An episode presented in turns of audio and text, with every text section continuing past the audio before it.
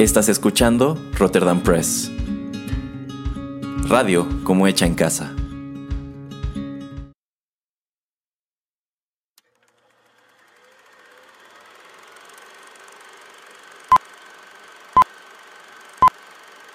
Rotterdam Press presenta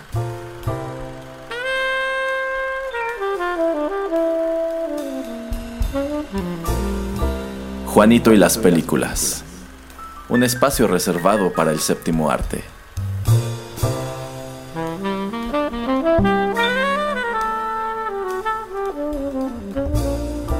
Ocupa tu butaca. Comenzamos.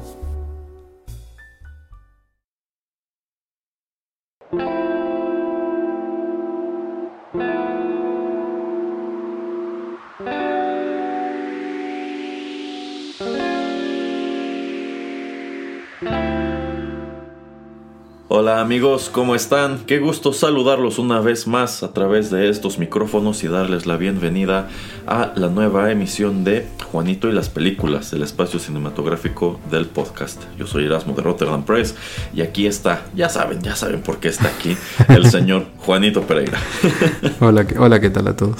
Y bueno, en esta ocasión estamos para platicar un poco, aunque dudo que podamos platicar solamente un poco, sobre pues un filme, eh, yo considero que sí era muy esperado, pero que desde uh-huh. su estreno pues ha dado un buen número de temas de qué hablar, ha dado unas cuantas sorpresas, eh, tanto por su desempeño crítico como comercial, y bueno, también hace que muchos nos estemos preguntando cuál es el destino de estos personajes, cuál es el destino de este universo. Eh, digamos que pues, a pesar de que se supone que venía a esclarecer muchas cosas, creo que en realidad no termina por hacerlo con mucho éxito. ¿De cuál se trata, señor Pereira? Eh, vamos a hablar de la película The Flash del año dos mil veintitrés. Así es, la entrega más reciente del D C E U. Por allí se la está señalando mucho como la última entrega de esta continuidad, pero no, todavía falta ver la segunda película de Aquaman y también uh-huh. la de Blue Beetle. Pero uh-huh. pues digamos que esta es la que ya está empezando a bajar la cortina. Bien, pues para amenizar un poco esta charla elegí eh, tres canciones, así que vamos a escuchar la primera y regresamos con nuestros comentarios.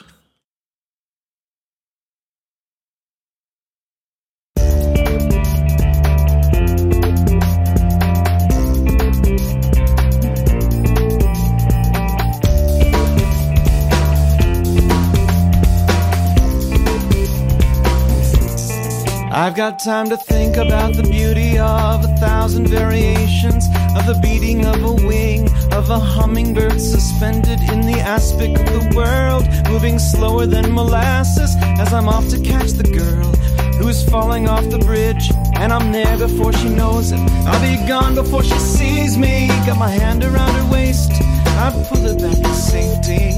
By the time she knows what's happened, there'll be someone else who needs me, 'cause time keeps dragging on and on and on and on. Time keeps dragging on.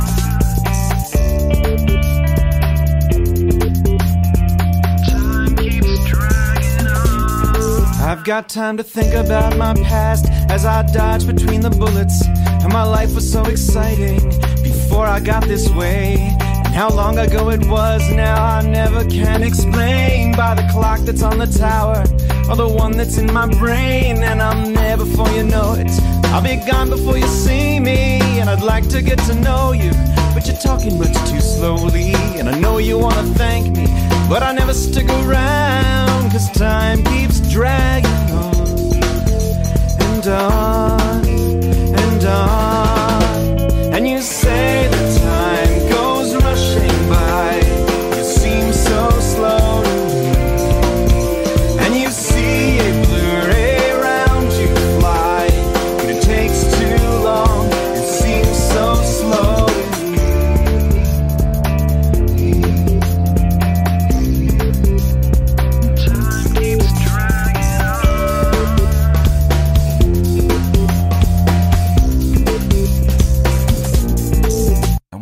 gone into my lab to experiment that night.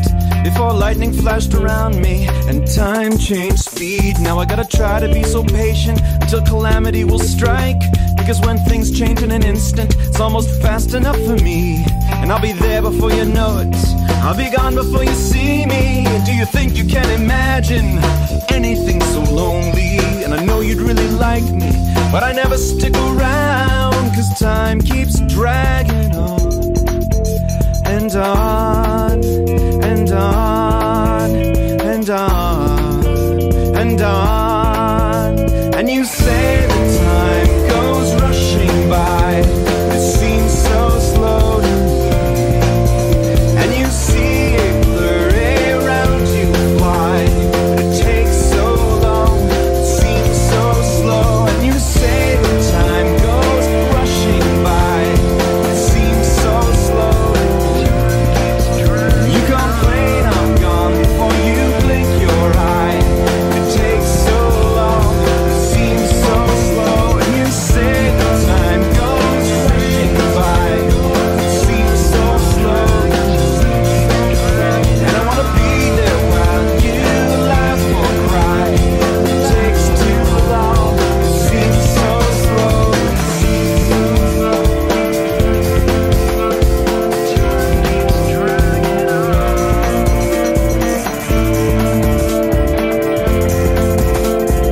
Time keeps dragging on.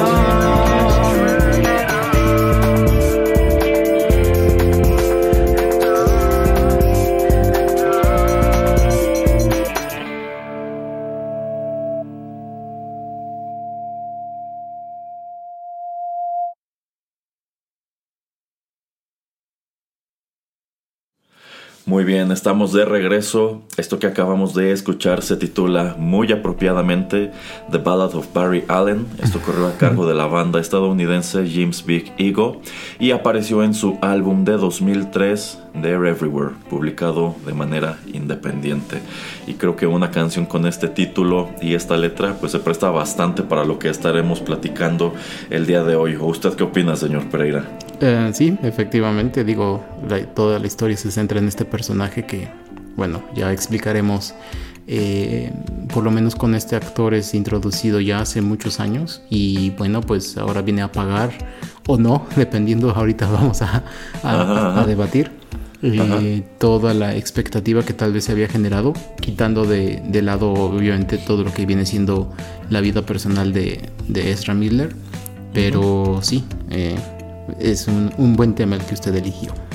Eh, sí, sí, de hecho me parece una buena canción. Eh, sí me di a la tarea un rato de buscar música que obviamente no se escucha en esta película, mm-hmm. pero que nos puede remitir a las temáticas de la misma. Y esta banda en específico, James Big Ego, tiene la peculiaridad de que el guitarrista y cantante Jim Infantino, pues es el sobrino de Carmine Infantino, que es este, pues uno de los co-creadores precisamente del personaje de Flash. Pero bueno, saltando a la película, esta cinta nos llega dirigida por Andy Muschietti, quien antes nos presentó pues el remake de las películas de It. Mm. Eh, y bueno, el elenco viene encabezado, como era de esperarse, por Ezra Miller, acompañado de Sasha Calle, que estoy casi seguro que se pronuncia así su, su apellido, porque lo he escuchado pronunciado de mil maneras en reseñas en inglés. Sasha Calle, Calle. Eh, o Cale y así. Eh, bueno, Michael Shannon, Ron Livingston, Maribel Verdú eh, y Michael Keaton. No es sorpresa que Michael Keaton regresa para interpretar a Batman en esta película, porque pues es algo que se rumoró durante mucho tiempo, uh-huh. y pues se vino a confirmar con el estreno de los primeros avances, con los primeros eh, afiches. Eh, pero bueno, eh, esta cinta pues es la esperada y muy problemática pues película en solitario de Flash, a quien ya habíamos visto antes de manera muy muy breve en Batman v Superman, también en las dos distintas encarnaciones de Justice League, tuvo también su cameo en la primera Suicide Squad, pero como hemos comentado antes, este universo es un desastre, este universo decidió presentar todo en desorden y es hasta este año que nos está llegando esta cinta que pues como se hizo saber eh, en la prensa, enfrentó un gran número de dificultades de producción, entre ellas el hecho de que pues, su estrella, Ezra Miller, se mete en un número eh, pues, de problemas eh, legales por eh, distintas conductas que tiene tanto en Hawái como en el territorio de los Estados Unidos, y pues digamos que eh, eso aunado al hecho de que este probó ser un, un universo pues eso, desastroso, y también pues el mal, el mal desempeño que tiene Black Adam, pues yo creo que hizo que pues Warner se empezara a preguntar qué hacer con esta película. Famosamente antes teníamos que haber visto la película de Batgirl, pero decidieron pues guardarla, decidieron ya no estrenarla, y por ejemplo al momento de grabar esto es fecha que no han mostrado absolutamente nada uh-huh. de la segunda película de Aquaman, que tengo entendido se estrena en, en noviembre, y para uh-huh. colmo pues ya también se anunció que van a reiniciar todo este universo con una nueva película de Superman, eh, pues escrita y dirigida por James Gunn. Pero bueno, a ver, señor Pereira, así en un, en un primer vistazo, una primera aproximación, cuéntanos, ¿esperaba mucho de The Flash? ¿Le gustó The Flash? Creo que lo pone de una buena manera la, la pregunta, porque no esperaba mucho. O sea, esperaba ver uh-huh. a, a un Batman de... Bueno, obviamente el cómic lo he leído, creo que ahí lo tengo. El, la película también la vi, la animada, porque eh, obviamente la, la hicieron en película hace ya casi diez años, creo. Eh, y bueno, en esas historias es el papá, es Thomas Wayne, es, no es este Bruce Wayne el que sale uh-huh. eh, como el personaje de Batman. Entonces uh-huh. dije, ok, me gusta que le den el twist, y generalmente hablando esos twists me gustan. Digo, también spoiler, lo siento a los que no han leído o visto Flashpoint. También lo mismo con eh, Superman, que en este caso es Supergirl. Eh, no me parece mal que hayan cambiado esos eh, dos personajes, y que en lugar de tener a un Superman pues de la misma manera secuestrado y en, emprisionado, y eh, que no le dé ningún tipo de luz de, del sol para que él tenga un poco de energía, etcétera, me hace me, me gusta. O sea, se me hace interesante, y, y te aleja un poco de lo que es el material original.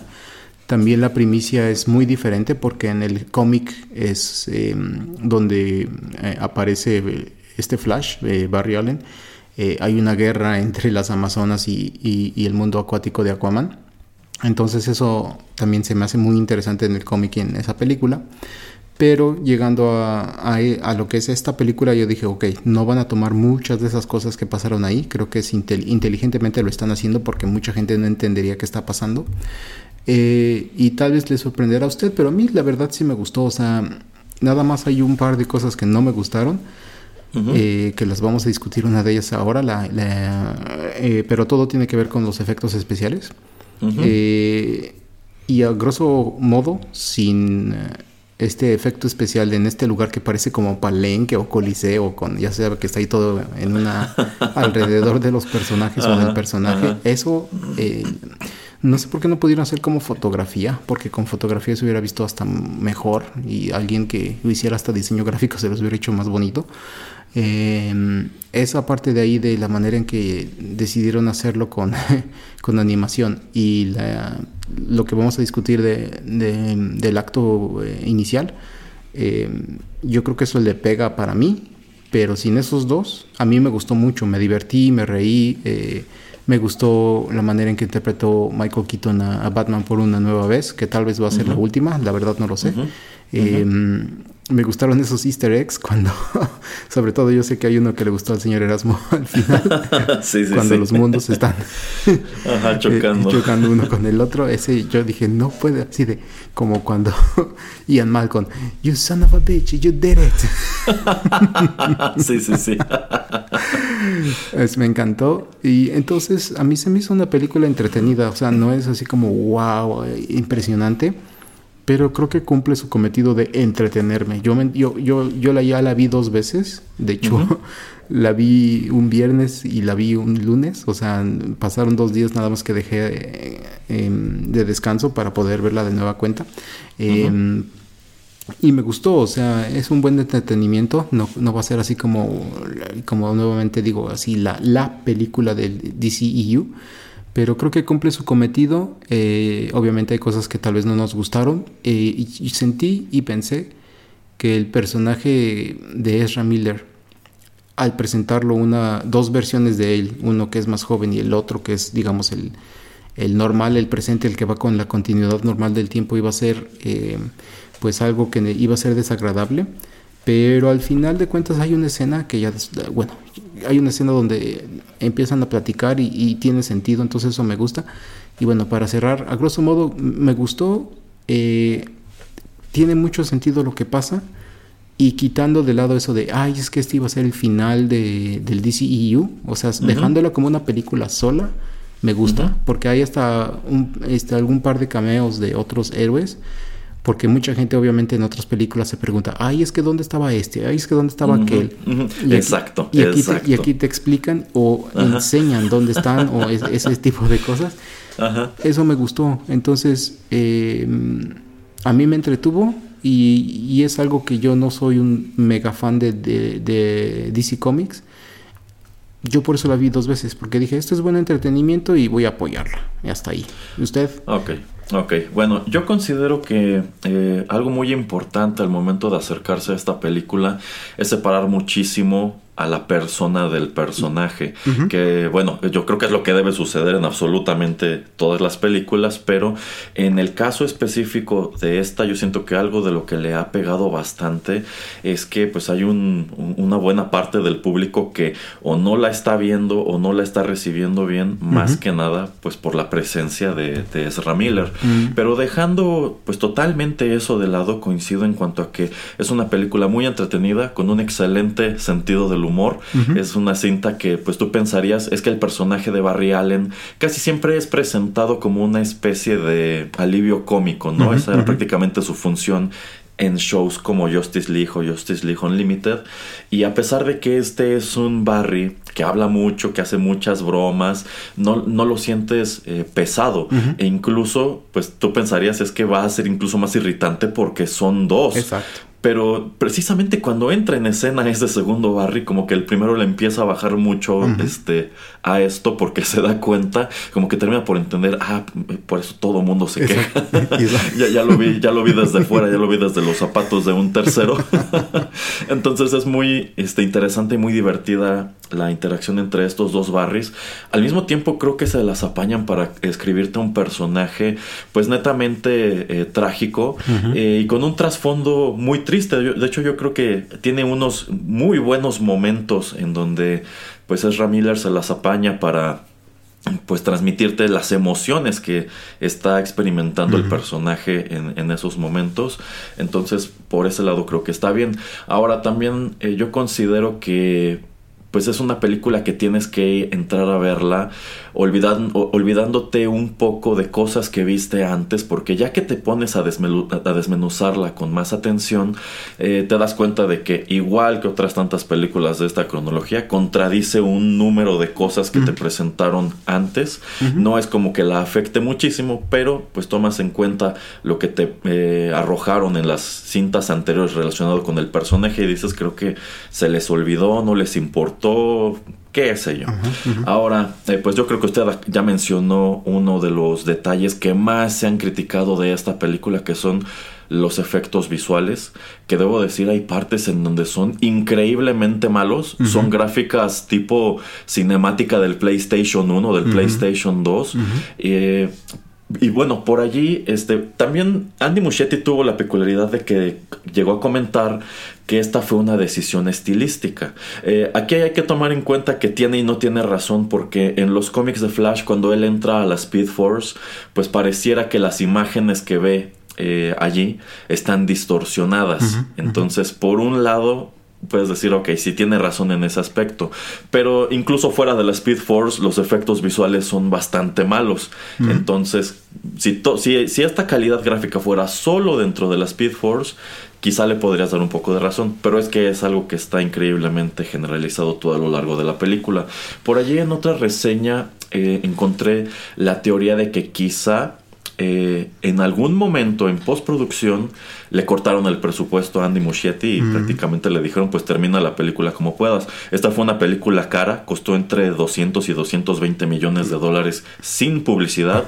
eh, al momento en que estamos grabando esto se, este, se está pronosticando que este, va a perder dinero. De hecho, mm. ya casi es un hecho que va a perder dinero. Mm-hmm. Entonces Eh, pues tomando en cuenta que tuvo un número de problemas para tener a Ezra Miller en el set, que es una producción en la cual seguramente Warner perdió el interés llegado a cierto punto, yo creo que si efectivamente le cortaron o le cerraron la llave y le dijeron no hay más dinero, termina la película como puedas, a pesar de los pesares de los efectos visuales, creo que hizo un buen trabajo.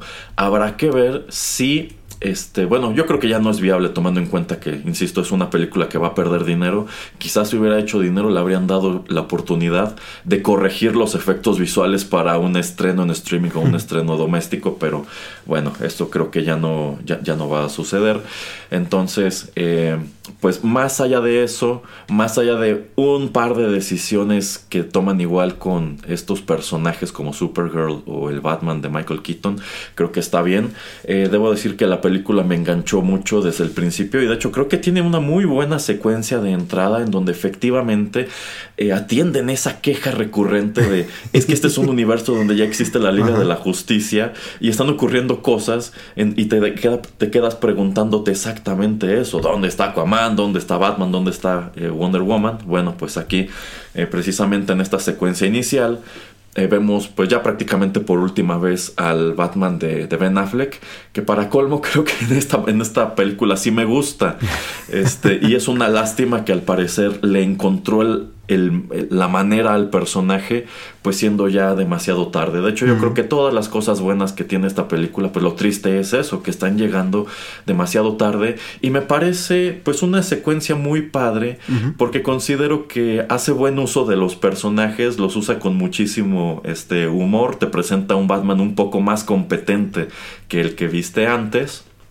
Eh, y yo considero que en sí la secuencia de entrada es este una dinámica de Justice League que ni la de Joss Whedon ni la de Zack Snyder terminaron de presentarte en realidad. Entonces, insisto, qué lástima que le encontraran el modo a estos personajes, pues cuando esto ya prácticamente se, se está terminando. Eh, me sorprendió que, pues al parecer ya también vimos a Gal Gadot por última vez como, como mm. Wonder Woman. Eh, y creo que es una lástima porque algo que a mí me hubiera gustado que exploraran de la dinámica entre Batman y Wonder Woman aquí, pues era un potencial interés romántico tomando en cuenta que en esta continuidad nunca existió Catwoman mm. eh, y por allí hay algunos momentos en las distintas películas en donde quizá podrían darte a entender que estos dos ahí tenían algún interés. De hecho, en esta película, cuando aparece Wonder Woman, pues me da risa que incluso Batman como que se pone nervioso como de, hey, hola. este, y bueno, una, una situación también chistosa con el lazo de la verdad, ¿no? Entonces, eh, pues sí, creo que la película en general está bien. Creo que muchas críticas han sido bastante injustas con ella, pero yo creo que eso se desprende del hecho de que, insisto, para cierto sector del público, lo que le está pegando muchísimo es precisamente eh, la presencia de Ezra Miller, y pues creo que es una lástima porque eso demerita mucho lo que el resto de los actores y también el director hicieron aquí. ¿Algo más que quiera comentar en este segmento, señor Pereira? Eh, no, digo, obviamente se las medio pasé en, esta primer, en este primer acto, en esta primera gran escena de acción, porque obviamente en el hospital, digo, no ibas a... iba a ser muy difícil que tuvieras a... bebés reales, aventarlos y hacer... Pero toda Ajá. esa secuencia donde eh, mi Flash tiene que comer y como que volver a llenar su tanque de, de azúcar uh-huh. y de calorías uh-huh. para... Uh-huh. Eso me gustó mucho porque ese concepto yo no lo había visto, según yo, donde te dicen más o menos que no puede ir tan rápido si no tiene tantas calorías porque obviamente consume uh-huh. muchísimas. Uh-huh, uh-huh. Eh, y desde ahí, ¿no? De que está tratando de calcular todo y lo primero que hace es ir y comer todo lo que puede de la maquinita. Y después este, la manera en que eh, pues de, de varias maneras eh, chistosas salva a los bebés y hasta a este perro, o sea, al final a un perro. eh, y cuando salva la, a la enfermera al final y que le dice, no, este yo le recomendaría que buscara ayuda, psicólogo. ayuda buscar, que ayuda que buscar ayuda profesional. Eso es algo que la Liga de la Justicia todavía no es bueno en, en, en eso. O sea, es que está muy bien escrita y ese tipo de, de cositas que le dice, y es que es verdad. O sea, tú nunca sabes el aftermath, o sea, después de todo este trauma que pasa a la gente, ¿no? Y también cuando va en el puente y muchos autos este, chocan y mucha gente tiene problemas, también ahí no, o sea, toda esa gente, ¿qué le pasa, no? O sea, tiene obviamente est- estrés este, y shock postraumático y todo eso, pues, mm, o sea, ellos no se hacen cargo de todo eso.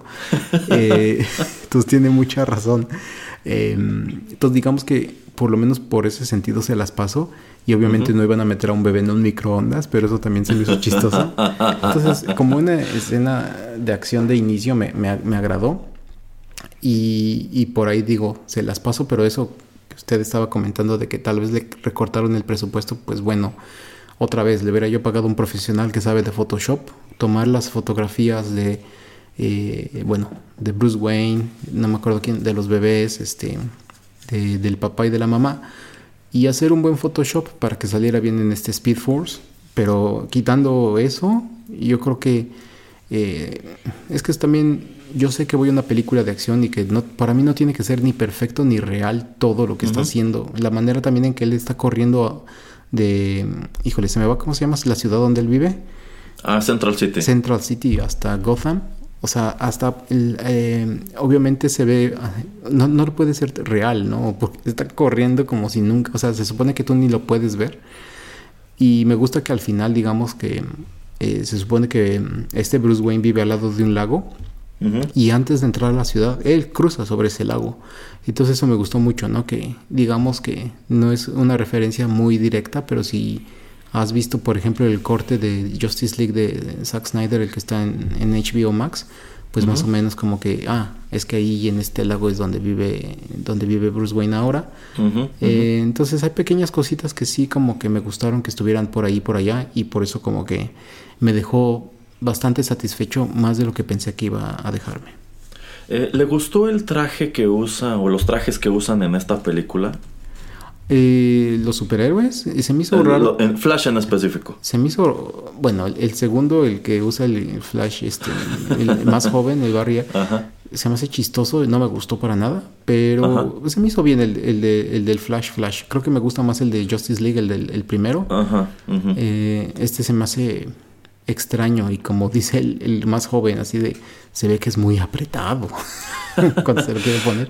No, no, no me terminó de agradar. Me gusta más el primero que, que aparece en Justice League. Y también me gusta uh-huh. como el diseño que él tenía cuando Bruce Wayne eh, descubre eh, uh-huh. dónde vive Barry Allen y tiene ahí como sus medio diseños. Eh, pero meh, o sea, eso es de lo que, de lo poco que, que me fijé.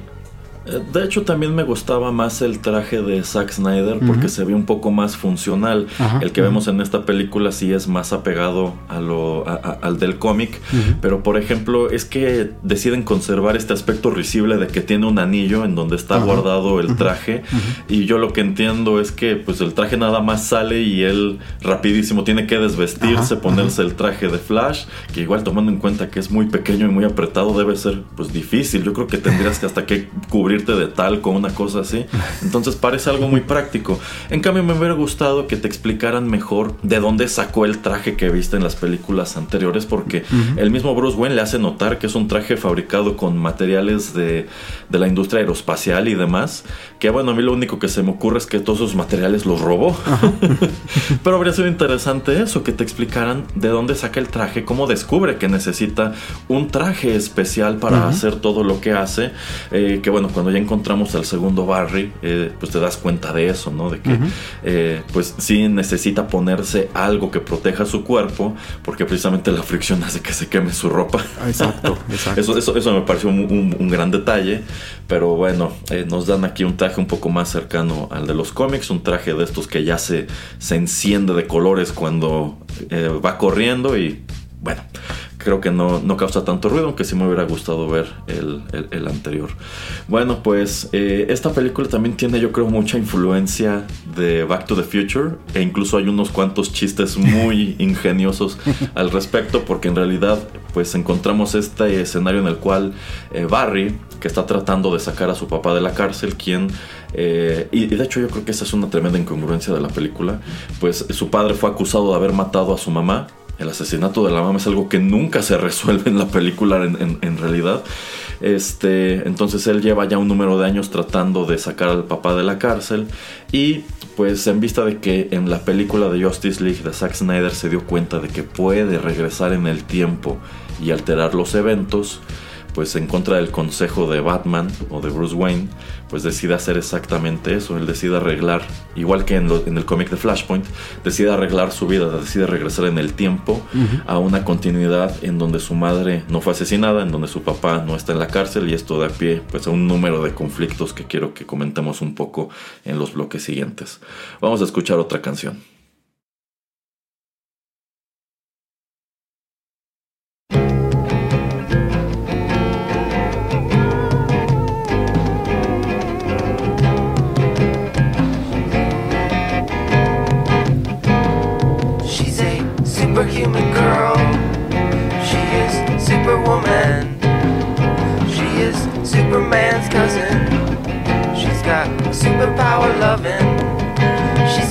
Superhuman eyes will see through superhuman vision.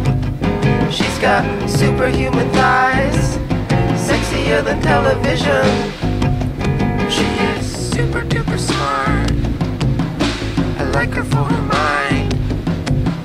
She'll shoot a super fart, the deadly silent kind.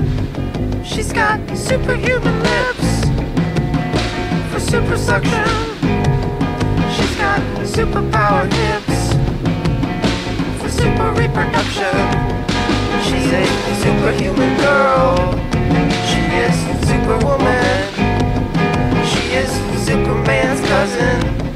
She's got superpower loving. She's got superhuman eyes with see-through superhuman vision. She's got superhuman eyes, sexier than television.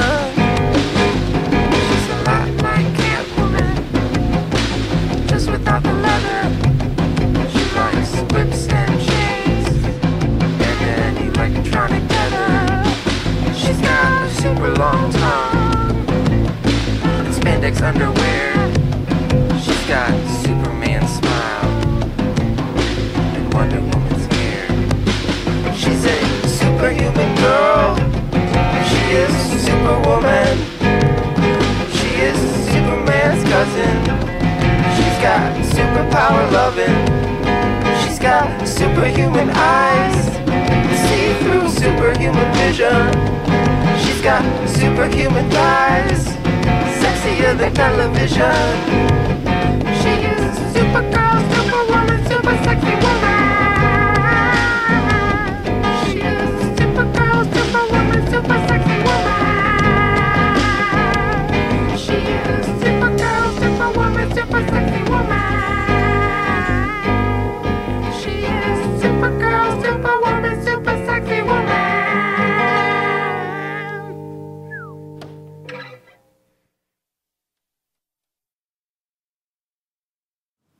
Continuamos en Juanito y las películas. Acabamos de escuchar a Sufjan Stevens con la canción Super Sexy Woman. Esto apareció en su álbum de mil novecientos noventa y nueve, A Sun Came, publicado por el sello Asthmatic Kitty. Y esta canción está totalmente inspirada en uno de los personajes que vemos eh, pues ya en, el, en, en la segunda parte, en el segundo acto de esta película, que es eh, Supergirl. Tomando en cuenta que esta narrativa tiene mucha influencia del cómic de Flashpoint y también de algunos otros eventos de crisis, de estos que utiliza D C para reiniciar su continuidad. Bueno, pues en, así como en Flashpoint, Eh, Barry Allen regresa a un mundo lleno de conflicto en donde los metahumanos eh, que están presentes no son los que él conoce, y de hecho en, en, en muchos casos son villanos. Algo que me gusta es que aquí toman la decisión de regresarlo a una realidad en donde obtiene lo que quiere, eh, obtiene este resultado que quiere de volver a ver a la mamá, de que el papá está libre, uh-huh, pero este es un mundo en donde en realidad no existen los metahumanos, o sencillamente no han aparecido, uh-huh, los metahumanos. Eh, y precisamente pues Barry por, por accidente y no, que creo que esa es una buena paradoja, pues termina en esta, en esta realidad que creó, esta real, la realidad alterna. Y si digo que aquí hay una gran influencia de Back to the Future, es porque pues es algo que se nos deja claro es que él conoce la, las películas y conoce esa historia y pues como que piensa debo hacer todo lo posible por no encontrarme con mi yo del pasado, exactamente como hace como hace Eric Stoltz en las películas de Back to the Future. Michael J. Fox. ¿Quién? Este, pero bueno, eh, claro que es un plan que inmediatamente sale mal. Y pues tenemos estas interacciones, creo yo, muy humorosas del Barry Allen del presente con este Barry Allen alternativo, quien todavía no tiene sus poderes, todavía no es Flash y tiene una personalidad muy distinta porque... pues mientras que él queda pues prácticamente huérfano, muy joven, este Barry pues sigue, todavía tiene a sus papás, lo uh-huh. tienen muy consentido. Exacto. Y pues se ha vuelto una persona eh, muy desobligada y uh-huh. muy irritante para este, para este Barry del, del presente. eh, que bueno, creo que es una dinámica que funciona muy bien. Creo que había muchas cosas que podían salir mal aquí porque, insisto, el personaje de por sí ya es muy este, hablador. Uh-huh. Pero al menos a mí me, me gustó, no sé a usted. Eh, sí, eh, nada más rápidamente antes de tocar ese punto.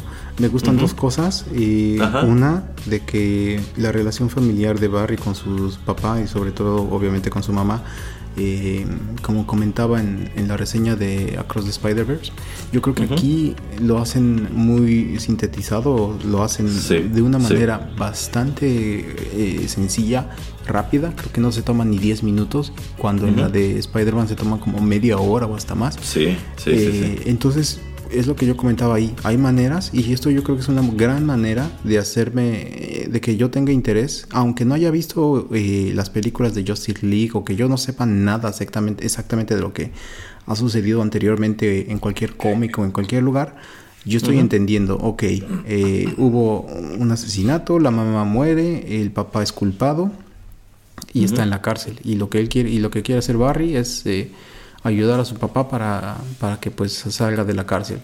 Eh, uh-huh. Viaja en el tiempo y, como uh-huh. usted dice, jocosamente no quiere encontrarse con el antiguo. El, el, este chico adolescente obviamente tiene sentido que es muy consentido, que tal vez tiene hasta este término de helicopter parents, de que tal vez uh-huh. este, sus papás uh-huh. están ahí como eh, un poquito encima de ellos, sobreprotegiendo. Uh-huh. Eh, es obviamente inmaduro porque tiene dieciocho años y también... Uh-huh. Es una gran historia de origen, sin ser una historia de origen de Flash. Uh-huh. Porque dice, ¿qué día es hoy? ¿Y por qué? Uh-huh. O sea, al, obviamente al, fin, al final de, de, de la historia, obviamente nos revelan por qué sale de la Speed Force en ese, en ese día. En ese momento en, en ese específico. Mo- exactamente. Ajá. Y, y Ajá. es una gran historia de cómo eh, Barry Allen pues, eh, obtiene sus poderes sin que tenga que hacer como un flashback o una película simplemente de, de eso. Eh, es una manera diferente, ingeniosa, eh, y me gusta la manera en que tratan, en que entran a, al, al edificio, y ya que tiene el Barry joven los poderes, como el Barry eh, más maduro pues trata de utilizar los poderes porque él siente que ya los perdió, se pega sí. con la pared, y Ajá. lo más chistoso también es cuando trata de correr la, tan rápido como él puede, y que nada más se ve ahí nada más cómo va tonteando y haciendo pues uh-huh. pasos largos, entonces se ve muy bobo. Es que este Flash corre muy chistoso realmente, o sea, Ajá. yo siento que corre de una manera muy poco natural con estas largas zancadas Ajá. y Ajá. estirando muchísimo los brazos, entonces verlo correr así sin los efectos visuales o sin los poderes, pues dices, este, este hombre está exacto. corriendo como un tonto. Exacto, exacto. Entonces, entonces todo eso lo hace, lo hace muy chistoso. Eh, y ya llegaremos a la parte donde nos explican diferente eh, de qué manera están manejando aquí lo que es este, la continuidad tiempo-espacio. Eh, uh-huh. Creo que también lo hacen de una manera muy sencilla, el tratar de explicarte por qué cosas cambian. Y eso, eso me termina gustando mucho. Y bueno, regresando a, al Barry joven... Eh, obviamente pues él está muy emocionado, es así como que pues es lo más increíble que le ha pasado en su vida, ahora tiene poderes, conoce a alguien del futuro, uh-huh, este no, uh-huh. no él, él se está divirtiendo, ¿no? él, él está en, en, aprendiendo a utilizar estos poderes, etcétera, eh, y me gusta, ¿no? Ese tipo como de inmadurez, pero también como eh, la, la gran emoción que, que le da pues el, el saberse que va en algún punto convertirse en un superhéroe.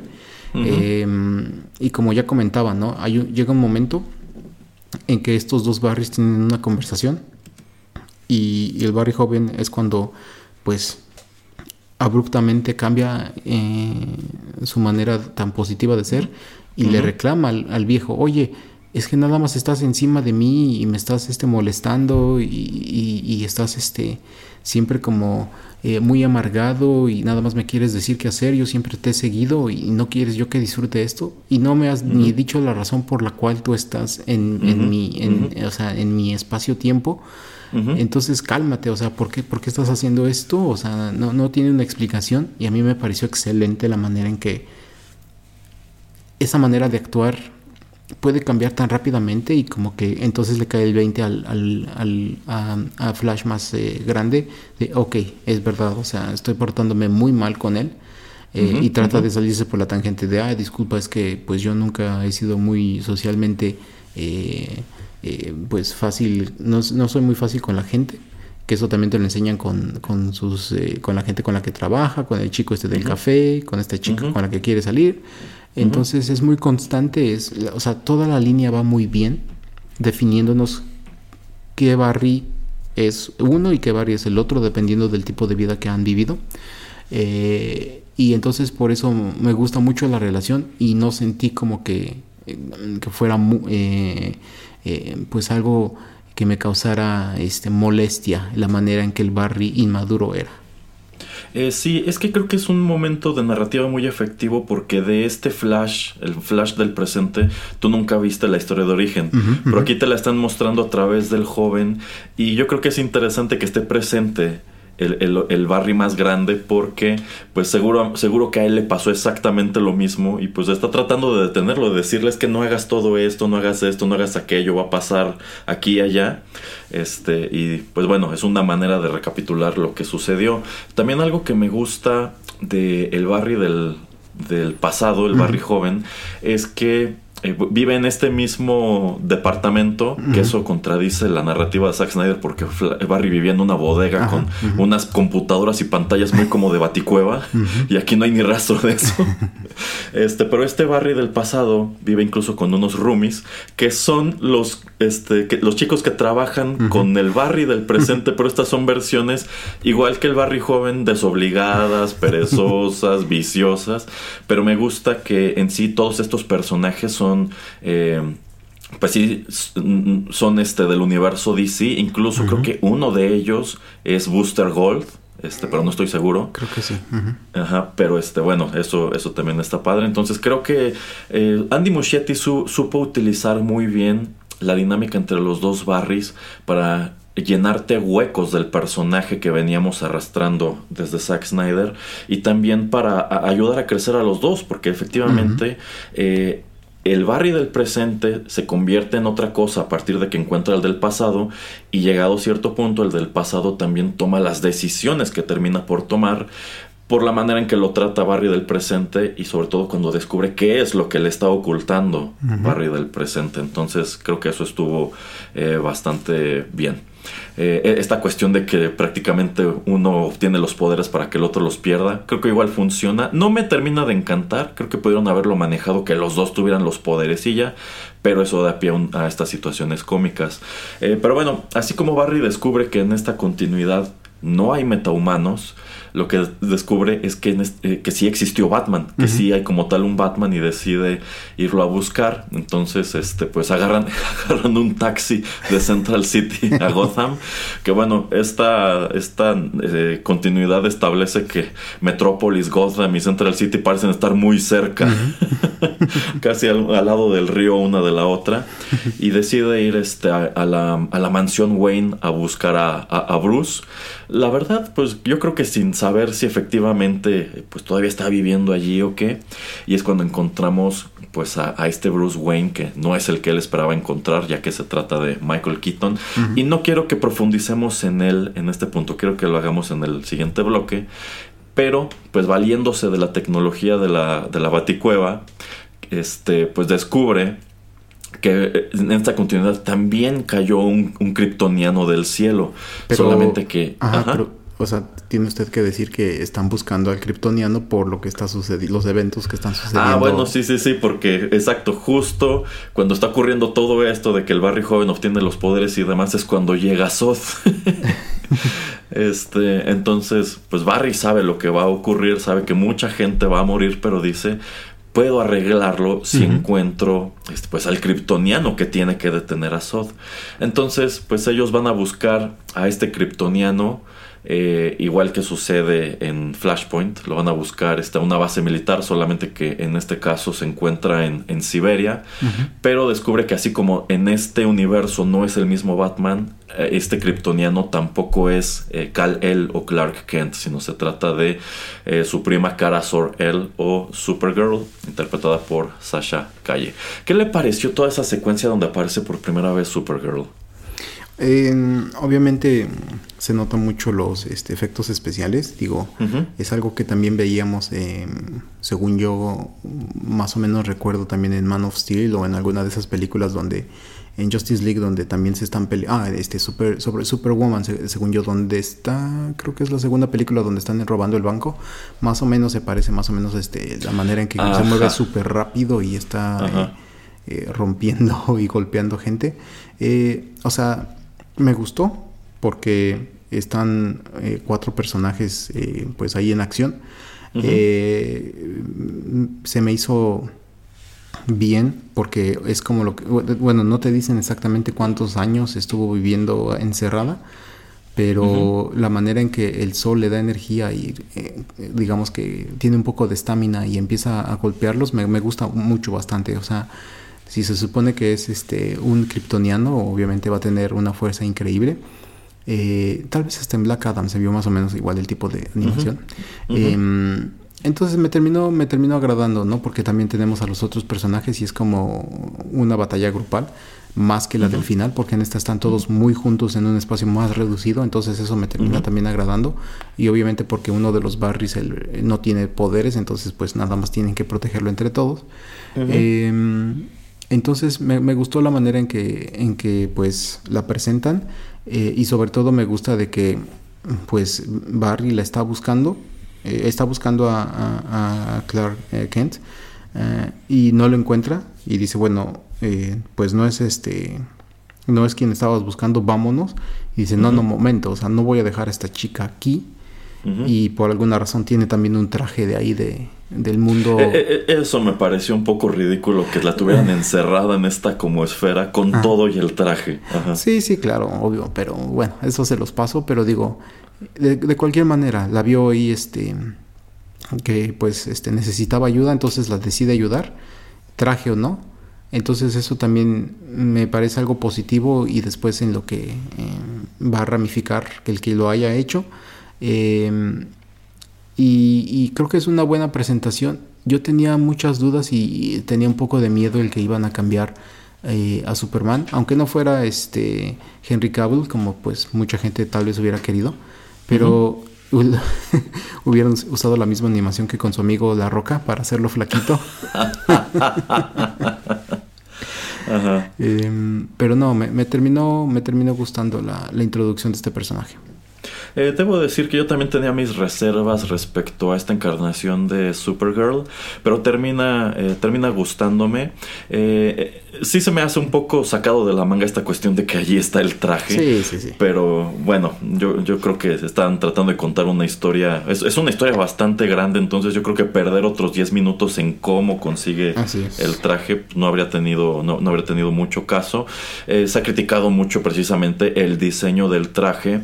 Este es un poquito reminiscente al que ya usaba Melissa Benoist en las últimas temporadas de Supergirl, y a mí me recordó mucho el traje del Erradicador, que es este traje pues prácticamente completo, uh-huh. eh, sin separación en la cintura, sin botas, uh-huh. o sea todo azul. Uh-huh. Este me, me termina gustando, creo que se ve mejor en la pantalla que como se vio en las fotos que se filtraron. Creo uh-huh. que le ayuda muchísimo la presencia de la capa. Sí. Y creo que esta chica Sasha Calle hace un muy buen trabajo pues con el personaje que le dieron. Uh-huh. Porque me gusta que es una, una encarnación viol- netamente violenta del personaje, porque lleva quién sabe cuántos años encerrada, entonces tiene mucho coraje porque no, no parece que no se, no se mide tanto como lo hizo Henry Cavill en su momento. E incluso en un principio, pues ella ni siquiera quiere ayudarlos. O sea, se lo pregunta a Barry por qué ayudaría a una especie que, pues, lo primero que hizo cuando llegué a este planeta fue tenerme encerrada en este lugar espantoso tanto tiempo. Uh-huh.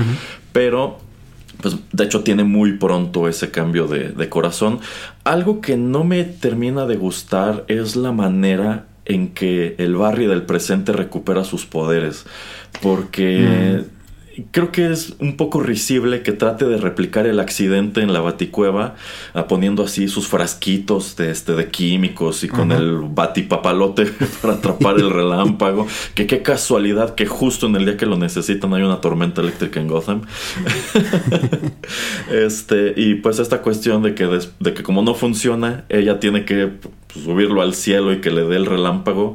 Y dices, es que no tiene ninguna evidencia de que efectivamente se pueda replicar el accidente, o que nada más que le pegue un relámpago le va a devolver la supervelocidad. Pero bueno, para conveniencia de la película, eso sí termina por suceder, y pues nos encamina a un acto final del cual, debo decir, esperaba muchísimo más, pero también creo que no podía eh, llegar a otra parte, y de eso quiero que platiquemos en el bloque siguiente. ¿Algo más que quiero agregar sobre Supergirl? Eh, que la manera en que terminan convenciéndola de unirse a su, a su equipo, eh, uh-huh. nuevamente me parece muy efectiva y súper uh-huh. sintetizada. Es que como uh-huh. lo que usted comenta de, es que ¿por qué voy a ayudar a una raza que me encerró? Uh-huh. Y el Barry joven le dice, bueno, es que también no todos los humanos son malos, o sea, tienes a bebés y bala- ba- bailarinas de ballet. Uh-huh. Y en algún punto, cuando ella va a observar lo que está pasando con el, con el General Zod, y cómo uh-huh. está empezando la guerra con los humanos, eh, y uh-huh. empieza a, a, a, con los kryptonianos que él trae, a, pues este... sí, a abrir fuego con, con, contra los militares. Uh-huh. Le cae el veinte de, es que no todos los kryptonianos, los kryptonianos son el General Zod. O sea, exacto. Entonces entiende como que, ok, en todos lados hay gente buena y hay gente mala, y uh-huh. el Barry viejo me ayudó sin tener que ayudarme. Y entonces uh-huh. eso también, porque lo, le, le, le pregunta de, ¿por qué me ayudaste? Y dice, es que te veías que necesitabas ayuda y por eso te ayudé. Entonces uh-huh. Uh-huh. la manera en que ella simplemente dice, ok, te tengo que ayudar porque si no este amigo va a destruir tu planeta y se acabó. Entonces uh-huh. eh, te ayudo. Me, me gustó. Por eso le digo que hay muchas cosas que en otras películas hubieran salido con otra, con, con alguna tontería para uh-huh, que uh-huh. esto amalgamara. Y aquí no, o sea, es, es, es muy rápido. Y uh-huh. si fuiste al baño o si estabas viendo tu teléfono, comiendo tus palomitas, tal vez este pierdes ese momento. Ajá. Ajá. Pero a mí por eso me, me, me, me parece una historia, muchas de estas partes eh, que están conectándola, eh, muy congruentes. Entonces eso también me termina gustando. Y ahorita vamos a hablar obviamente del final. Eh, yo no sé si esperaba más o menos, pero también creo que es congruente el final. Entonces ya hablaremos uh-huh, de eso. Uh-huh. Ok, bueno, pues sí, coincido con todo esto que acaba de comenzar, comentar sobre Supergirl. Vamos con la tercera canción del programa.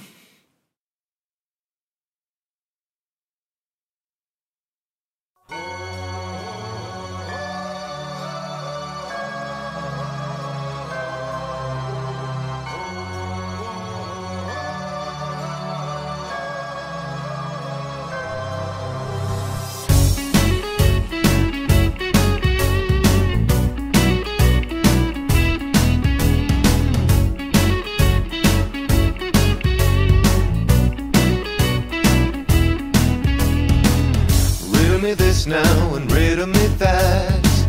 Does anyone really know the mind of the bat? I live in the shadows, I work in the shade. I keep in a mask, I'll only keep his crusade. Can you tell me I'm not insane? Sometimes I get this feeling about the law I'm dealing. Am I letting my reason wane? Have I been forsaken on this path I've taken? Check my head, I guess the joke's on me. Whoa, I'm not laughing at the irony. Oh no. So riddle me this now and riddle me that. Does anyone really know the mind of the bat? So riddle me this now and riddle me that. Does anyone really know the mind of the bat? Wherever you're going, whatever you do, I'm out in the dark, keeping watch over you. So poison the ivy with your crocodile tears. We're climbing the vines to the heart of your fears. Can you tell me, has something changed? The rewards are zero, cause I ain't no hero. Do you know it when you go strange? Is your taunting true? Am I as crazy as you? Check my head, I guess the joke's on me. Whoa, I'm not laughing at the irony, oh no.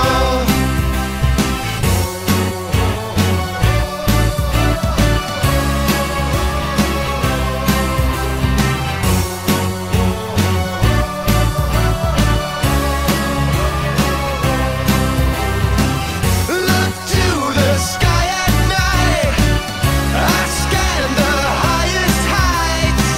Look to the sky.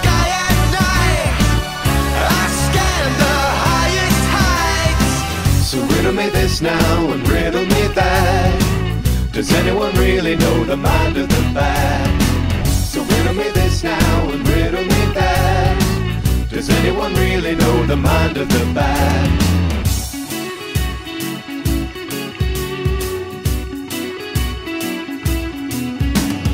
Check my head, I guess the joke's on me. Oh,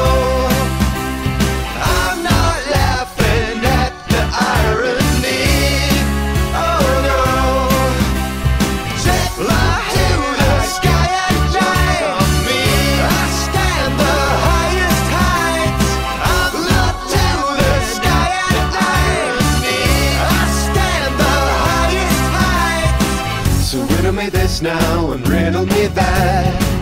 Does anyone really know the mind of the bat? So riddle me this now and riddle me that. Does anyone really know the mind of the bat?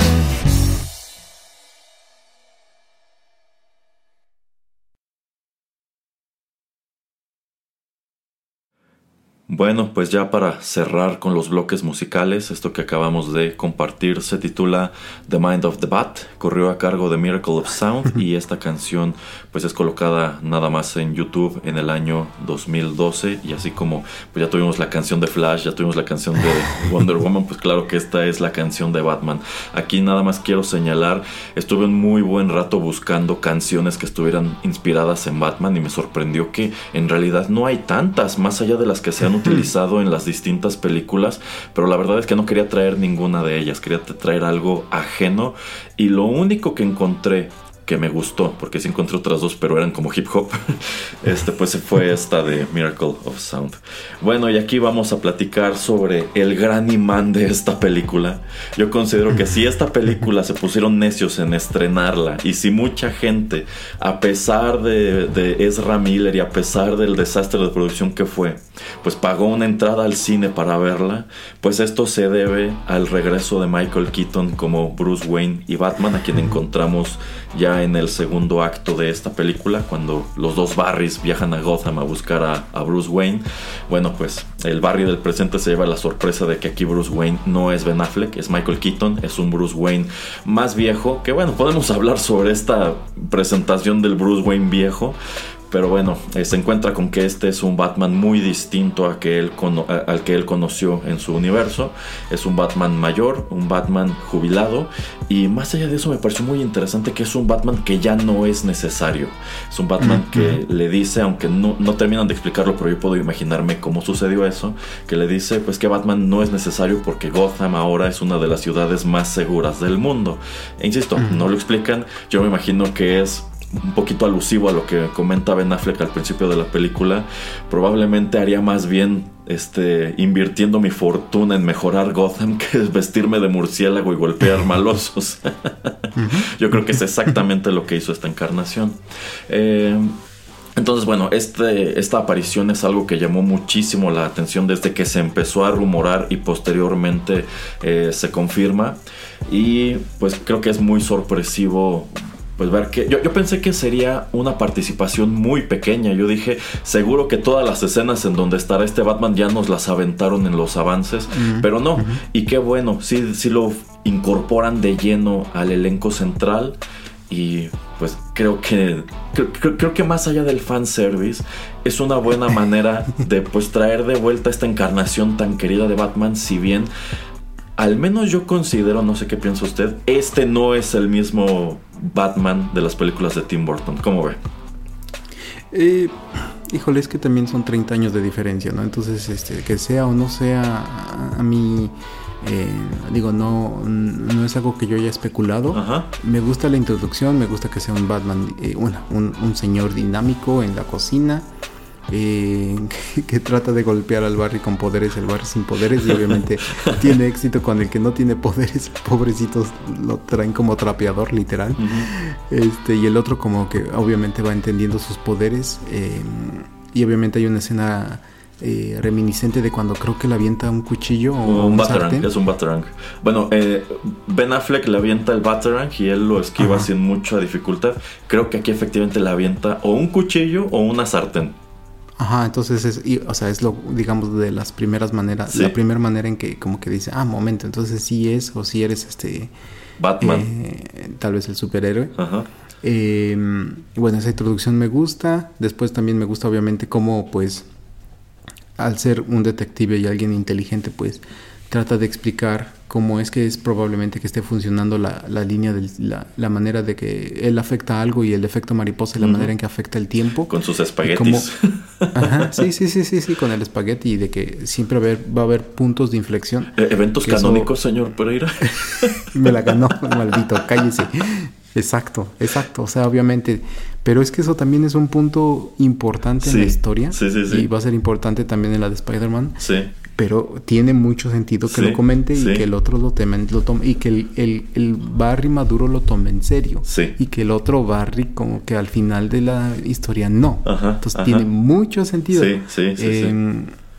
Me gusta también eh, que él como que pues ya, o sea, ya colgó la capa, uh-huh. Aunque lo que yo no, no sabría si para bien o para mal es, bueno, es que ya la ciudad está segura, pero a ver, eh, Bruce, yo, Barry, te estoy diciendo que tu ciudad va a desaparecer, ah no, es, es Metrópolis o, o es Gotham, ¿dónde aparece el...? Zod aparece en Metrópolis. Pero acuérdese que aquí Metrópolis está del otro lado del río. Ah, sí, cierto, sí, sí, es verdad. O sea, da lo mismo. Bueno. Sí, exacto. Entonces, así de, a ver, eh, Bruce, yo, Barry, te estoy explicando que este señor va a destruir al mundo completamente y tú como que no vas a hacer nada. O sea, como que luego, luego, ahí como que hubiera prendido el foco rojo y no, no, no, sí te ayudo. Porque uh-huh. así como que no, no te voy a ayudar en nada y que se haya tardado, no sé, unas cuantas horas en decidir si le creía a estos chicos o no, su historia, como que, no sé, uh-huh. como que eso es, digamos, un poquito como que lo que no me terminó gustando, porque, pues, es que de qué sirvió que vivieras tantos años eh, peleando eh, y combatiendo las injusticias y a los malosos, uh-huh. si va a llegar un alienígena y va a destruir tu, literalmente todo el mundo sin que tú puedas hacer algo, uh-huh. se me hizo algo, pues, como que un poquito fuera de lugar. Sí. Quitando eso de, de ahí, me gusta que ya después obviamente los, los empieza a ayudar, uh-huh. este, la introducción de la Baticueva, uh-huh. eh, obviamente a mí no me, no me parece mal que no hayan usado el, el batimóvil, o sea que te lo hayan enseñado y sí, se acabó. Nada más yo, es un cameo, no lo usan para ajá. nada. Ajá. Y de aquí usan más el, wat, el Batwing que lo hayan usado en las películas anteriores, entonces eso me gustó mucho, uh-huh. que bueno, tiene distintos este, medios de transporte, entonces utilicemos uno que casi no utilizó antes, obviamente también por... Eh, pues el presupuesto y todo lo que hubiera costado el tratar de animarlo, etcétera, etcétera. Eh, y este pequeño segmento que tienen en el tráiler cuando llegan a Siberia y que aquí está un poquito más expandido donde empieza a pelear cuando eh, pues empiezan a introducirse a la base. Eh, no sé si usted lo notó porque no sé cuántas veces lo haya visto, pero la segunda vez sí noté que todavía no puede voltear este el cuello. Sí, sí, yo también noté que efectivamente es un Batman que sigue teniendo esta capucha pues maciza de una sola pieza, uh-huh. y no puede voltear el cuello, pero es considerablemente más ágil que el que vimos uh-huh. en las películas sí, de Tim Burton, sí. porque bueno, creo que aquí trataron de hacerlo eh, más espectacular. Eh, también hay que señalar que probablemente Michael Keaton no estuvo mucho tiempo en este traje y no grabó muchas de no, estas secuencias porque pues, no, ya, es un, no. ya es una persona muy grande. Pero aún uh-huh, así, uh-huh. este, para mí funciona. Efectivamente tiene este detalle de que no tendría por qué no interesarle ayudar a estos Barrys. Yo, uh-huh. yo creo que terminó de decidirlo mientras se cortaba esta larga barba y también el cabello. Pero bueno, sí termina por, por sumarse a su causa. Los lleva a Siberia. Vemos esta eh, Batwing, que bueno, es prácticamente la misma de la primera película de Tim Burton. Eh, uh-huh. Algo que se ha criticado es por qué tendría dos asientos en la parte de atrás la cabina si se supone que solamente la, la, la va a pilotar. Y ha dado pie a la teoría de que es que quizás sí existió en esa continuidad una Liga de la Justicia o alguna versión de la Liga de la Justicia, o quizá un Robin, una Batgirl, pero yo creo que no. Ajá, exacto. Ajá, uh-huh. entonces, este, pues sí, te presentan un, pues a este Batman que regresa desde, desde los noventa y pues prueba a ser igual de efectivo como, como siempre. Eh, me gusta que cuando se meten en este lío en donde están al fondo como de este, como de este túnel, pues él uh-huh. es el que empieza a despacharse a todos estos hombres armados, es el que eh, pues les dice que tienen que, que abrir rápido la esfera donde está encerrada Supergirl. Y bueno, pues me gusta que se siente como ese Batman que es una fuerza imparable. No importa la dificultad que le pongas enfrente, él siempre tiene un plan para, para salir bien librado. Hay muchos uh-huh. guiños a las películas de Tim Burton, más allá de la música. Algo que me gusta es que en casi todas sus escenas de acción pues emplean el tema, el icónico tema de Danny Elfman, pero también como esta cuestión de que cuando los sube a este como, como ascensor les pregunta cuánto pesan. ¿Cuánto pesan? este, entonces, pues Fue, fue muy padre, fue muy muy padre volver a ver a Michael Keaton eh, como Batman aquí. Eh, efectivamente es probable que sea la última vez. Corren rumores de que en sí grabó muchas cosas. Al parecer este Warner quiso aprovechar este que lo tenían de vuelta y este pues quién sabe que si lo van a poder volver a tener de vuelta para grabar uh-huh. este un número de escenas que habrían aparecido en Batgirl y pues que ya no veremos. Uh-huh. Y uh-huh. al parecer también habría grabado Este, un cameo para la segunda película de Aquaman, pero está por verse si es que lo van a, a utilizar. Pero si esta es como tal la despedida de Michael Keaton al personaje de Batman, pues la verdad es que sí es algo emocionante. Habrá a quien no le guste lo que termina por ocurrir con él, pero yo creo que no es tanto lo que termina por ocurrir con él, sino con este universo. Insisto, yo pensé que ese acto final, esa batalla final, iría a otra parte, pero terminas por entender es que estas cosas tienen que terminar así porque a fin de cuentas este es un universo que ni siquiera debería de existir. Es como, uh-huh. es como un glitch en la Matrix de, este, de cualquier manera. Entonces, pues para mí estuvo eh, bastante bien. ¿A usted qué le parece este Batman eh, en la batalla final? Eh, me gusta que es muy frontal, me gusta que obviamente usa este el, el Batwing lo suficiente y es muy inteligente porque entiende que eh, va a ser muy difícil obviamente el poder destruir estas aeronaves eh, alienígenas uh-huh. y pues las hace chocar una con la otra. Eso, eso me parece bien. Uh-huh. Eh, y esa escena creo que es la final donde pues se, enf- se enfrenta a este gigante monstruo kryptoniano uh-huh. y pues cómo le mete bombas, bombas por todos lados uh-huh. eh, muy ágilmente y muy sagazmente. O sea, ese que es Batman, el Batman que esperaríamos. Ajá. Eh, y bueno, obviamente Barry, el tratar de pues este salvarlo y tratar de regresar en el tiempo una y otra vez. Eh, y pues la despedida, ¿no? Cuando le dice, es que no podemos, no podemos traerte de regreso, ¿cierto? O sea, lo único que puede suceder contigo es que mueras. Uh-huh. Eh, que en, en sentido es también lo que le va a pasar a todo el mundo. O sea, este universo, este mundo, esta tierra se tiene que convertir en el nuevo Krypton. O sea, mucha gente, miles de millones de personas van a morir. Eh, o sea, no puedo yo hacer nada ajá, al respecto. Ajá. Y, pero digamos que lo que me gusta que él le dice a Batman es, este, no te puedo este, traer de regreso, ¿cierto? Y a, me gusta que le dicen, es que ya me trajiste de regreso. Ajá, o sea, me hiciste ajá. ser Batman por una última vez, ajá. como para una última aventura. Ajá. eh, aún haya sido el final que haya sido. O sea, es como un... Eh, termina siendo como un espartano, ¿no? O sea, es más honorífico para él morir en, en una...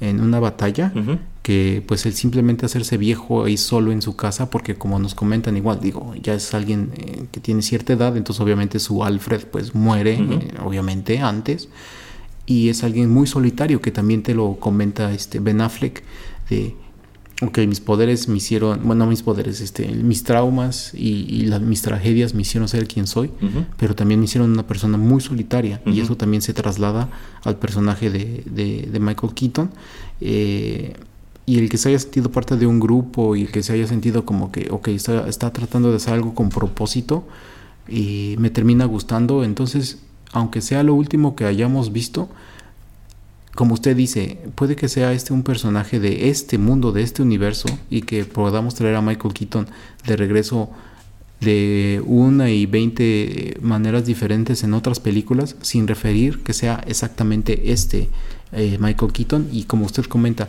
en ningún lado nos dicen, ah, es que este es el de el de, el de Burton, uh-huh, es solamente porque utilizan la música de, de, de esas películas, pero sin referirlo directamente a, ah, es que Eh, hacer referencia a alguno de a Jack Nicholson, uh-huh, o a, a, a Basinger, o a cualquiera de ellos. Ajá. Entonces yo creo que es es muy fácil el traer de regreso a, a Sasha Calle o a Michael Keaton de regreso a, al, al universo de D C, si es que sí lo deciden.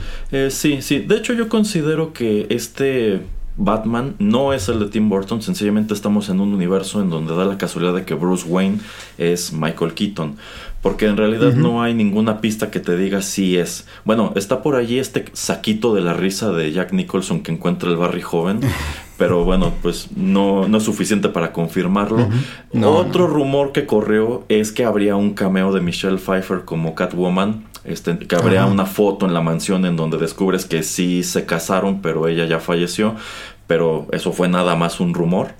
Este, pero sí, si esta ya es como tal la última aparición de Michael Keaton como el personaje, creo que pues no te queda de ver nada. Creo que lo manejaron eh, bastante bien, con mucho eh, respeto, y pues eso, eh, aunque muere, aunque es inevitable que muera en esta batalla con los kryptonianos, pues de cualquier manera lo ves hacer un buen de cosas espectaculares como esto, donde, uh-huh, pues se le trepa como pueda al gigante este y le siembra, uh-huh, bomba tras bomba tras bomba, pero pues eh, es una batalla que sencillamente no puede ganar, y en sí es una batalla que no pueden ganar. O sea, el, el desenlace inevitable, ese evento canónico, es que Batman y Supergirl van a morir. Zod se va a salir con la suya, y yo creo que en parte esto se debe a que, bueno, algo que, es, que se criticó muchísimo de Man of Steel es que eh, pues Superman termina por matar a Zod, eh, uh-huh, y, y yo creo que aquí lo que estás aprendiendo es que la única manera de, de detener a Zod es matándolo. No, no puedes, uh-huh, este, dejarlo vivir, porque si no se saldrá con la suya, y esto pues nos lleva ya como tal a lo que es la, la gran paradoja, el hecho de que el Barry joven pues está necio con que puede salvar esta situación, con que puede arreglar esta secuencia de los eventos, y los, uh-huh, dos Barrys terminan en la cronoesfera, y pues descubrimos que no importa cuántas veces el Barry joven regrese en el tiempo, Batman y Supergirl siempre van a morir. Su, su continuidad o su mundo están eh, condenados a desaparecer, y, uh-huh, es cuando descubrimos Eh, pues esta cuestión que me pareció un giro buenísimo, de que este también speedster misterioso, que es el que se encarga de que el Barry del presente termine en esta continuidad, pues es nada menos que el Barry joven, que pues pasó al parecer toda su vida tratando de arreglarlo, uh-huh, y, uh-huh, pues aparece en esta versión que es una, una suerte de amalgama entre el fa- Flash Reverso y también el Profesor Zoom, y le dice, pues es que esta es la gran paradoja, yo te mandé a mi tiempo para que pudieras crearme, y de esa manera yo también, uh-huh, pudiera este, hacer todo esto que he hecho. Este, y bueno, da pie a uno de los momentos que más se han comentado para bien y para mal de la película, que pues eh, esta anomalía está creando una crisis en los universos, y vemos estas esferas que representan dichos universos, y asomamos a pues estos cameos que por desgracia les pega muchísimo la calidad gráfica en donde asomamos al universo, pues al universo clásico, al universo en donde George Reeves era este Superman, en donde vemos a, a, a una encarnación de Flash de Jay Garrick, aunque no es este Wesley Shipley. Eh, también ve, asomamos al universo de el Superman de Richard Donner, vemos como tal al Superman de este de Christopher Reeve, también vemos a la Supergirl de Helen Slater. Eh, y bueno, yo creo que el momento más este más emocionante es cuando subamos a este universo en donde Superman está peleando con una araña gigante, y yo desde que vi la araña gigante dije, ya sé qué es esto. Y vemos en toda su gloria y todo su esplendor al Superman que nunca fue, de Nicolas Cage. Yo, no sé usted, señor, pero yo sí grité cuando apareció eso. Sí, yo, yo me emocioné. Digo, eh, también cuando la fui a ver, eh, la fui a ver en la primera función, entonces había bien poquita gente. Y, y sí, salí, saqué la carcajada y yo dije, ¡sí! Sí, sí, sí. Sí, no, pues yo creo que son unas decisiones muy interesantes las que toma Andy Muschietti con estos cameos. Eh, se, se los ha criticado no solamente por la calidad este, gráfica, sino también por el hecho de que, pues, desde que se anuncia este Flash del cine interpretado por Ezra Miller, pues hubo mucho descontento porque ya había una encarnación de Flash en la televisión que, para colmo, pues fue re- resultó ser muy querida, que era la de Grant uh-huh. Gustin. Entonces uh-huh. por allí se manejó este o bueno, me ha tocado escuchar comentarios de eh, cómo es posible que si ya estás haciendo todo esto no pudieras tomarte aunque fuera dos segundos para mostrar al Flash de Grant Gustin, tomando uh-huh. en cuenta que esa serie de D C W pues sí le enjaretaron al Flash de Ezra Miller en un episodio, uh-huh. de hecho es de allí de uh-huh. donde saca como tal el nombre de The Flash. Este, pero bueno, esa fue una gran queja de que, pues, ¿cómo es posible que no haya habido cameo de Grant Gustin? ¿Cómo es posible que no haya ca- habido cameo de eh, Wes- Wesley Shipley? Etcétera, etcétera. Entonces, eh, pues creo que estuvo muy bien. Creo que la conclusión a la que llega, a la que llegan los dos Barrys de cómo pueden remediar eh, toda esta situación es... Es, pues es triste para el Barry del presente, pero yo creo que es aceptar eso, que hay cosas en el pasado que no se pueden cambiar, que tienen que ocurrir, o de lo contrario pues te vas a encontrar en situaciones como esta, en donde la destrucción del mundo es inevitable. ¿Cómo ve? Sí, y obviamente como pues eh, a, a mí me, me, me encantó, ¿no? La... Eh, la manera en que está filmada, la música, todo, cuando él pues tiene que tristemente regresar a, al supermercado uh-huh. y habla con la mamá, y a mí me gusta mucho que pues ella se da cuenta que es su hijo, uh-huh. o sea, se da cuenta, o sea, le quita los lentes y dice, momento, o sea, podrá ser quien sea, pero esos ojos, uh-huh. eh, o sea, no me engañas, uh-huh. o sea, y ella ya sabe, ¿no? Ella ya sabe que que va a morir, uh-huh. entonces eso me gustó mucho, la verdad. Uh, sí, eh, sí. Lo hace muy, lo hace muy emocional y, y, y lo hace muy efectivo en, otra vez, en muy poco tiempo. Uh-huh. Eh, entonces eso como que también le da un, un, un, un, un peso sentimental que el, si la película estaba siendo muy chistosa y a veces seria uh-huh, en uh-huh. las escenas de acción, uh-huh. también como que ese otro granito de arena como que también le, le va bien a la película. Eh, sí, sí, es que la película en sí es esa montaña rusa de emociones, y después de toda esta acción, todo este drama, llegas a este momento que sí es muy eh, melodramático, uh-huh, en donde uh-huh. Barry pues acepta que eh, pues tiene que dejar que su madre muera eh, uh-huh. y regresar a su, a su línea temporal. Aunque algo que me gusta es que aunque aquí ya te bajaron un poquito la emoción, pues cuando llegamos a estas últimas escenas donde Barry descubre que después de todo sí alteró el pasado, y esto le permite pues por fin ayudar al caso, al caso de su papá, que honestamente a mí toda esta cuestión de que el papá está en la cárcel no tiene lógica, porque si se supone que lo único que necesita es la coartada de que estuvo en el mini super, pues pudieron haberle preguntado al cajero, ¿no? Oiga, ¿usted vio a este señor a esta hora? Y probablemente hubiera dicho que sí, o sea... Bueno, y, el hijo, ¿no? O sea, también eso no tiene sentido para mí, de que Barry estuviera arriba y que se, se asomara por la ventana y sí, ver sí, al papá sí. entrando corriendo cuando antes ya había escuchado a su mamá gritar, este, cuando antes de que el papá, o sea, eso sí. no tiene también sentido. Bueno, es que bueno, la, la película en sí toma la decisión de nunca esclarecer este, la muerte de la mamá de Barry, y pues me temo que ya es algo que ya nunca se va a, a, a revelar, mm. pero bueno, se queda como un misterio, pero Barry descubre que sí pudo alterar algo, su padre es liberado y tenemos esta última escena.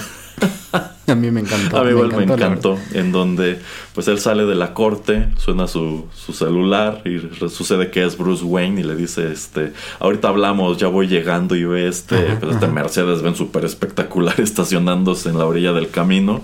Y de... que es el que traía Ben Affleck en, antes de que empezara todo este embrollo. Ajá, ajá. Pero eh, el coche en esta escena es azul, el que manejaba Ben Affleck ah. era este negro, me parece. Entonces okay, yo creo okay. que para ella es adelantarte que algo cambió. Mm-hmm.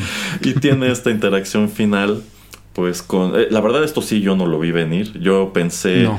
pues va a ser Michael Keaton o quizá este sea otra vez Ben Affleck, pero bueno, Barry termina encontrándose con el Bruce Wayne de George Clooney. Y me encanta su reacción así de, ¿quién diablos eres tú?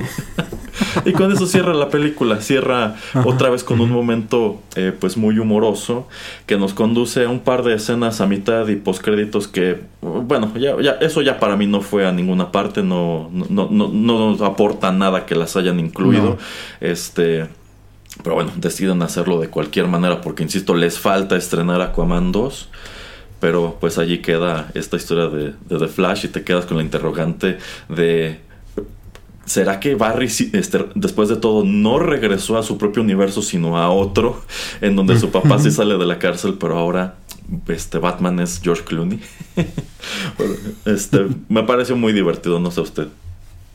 Eh, sí, me pareció sorpresivo, y la verdad yo pensé que iba a salir este Ben Affleck y que el haber hecho ese cambio no iba a, a causar ningún problema. Uh-huh. Ahora que bien, eh, después estuve viendo alguna otra reseña y decía que hay eh, imágenes, sí, eh, sí, sí, sí. fotografías donde graban esas, eh, esas, esas, esas escenas finales. Sí.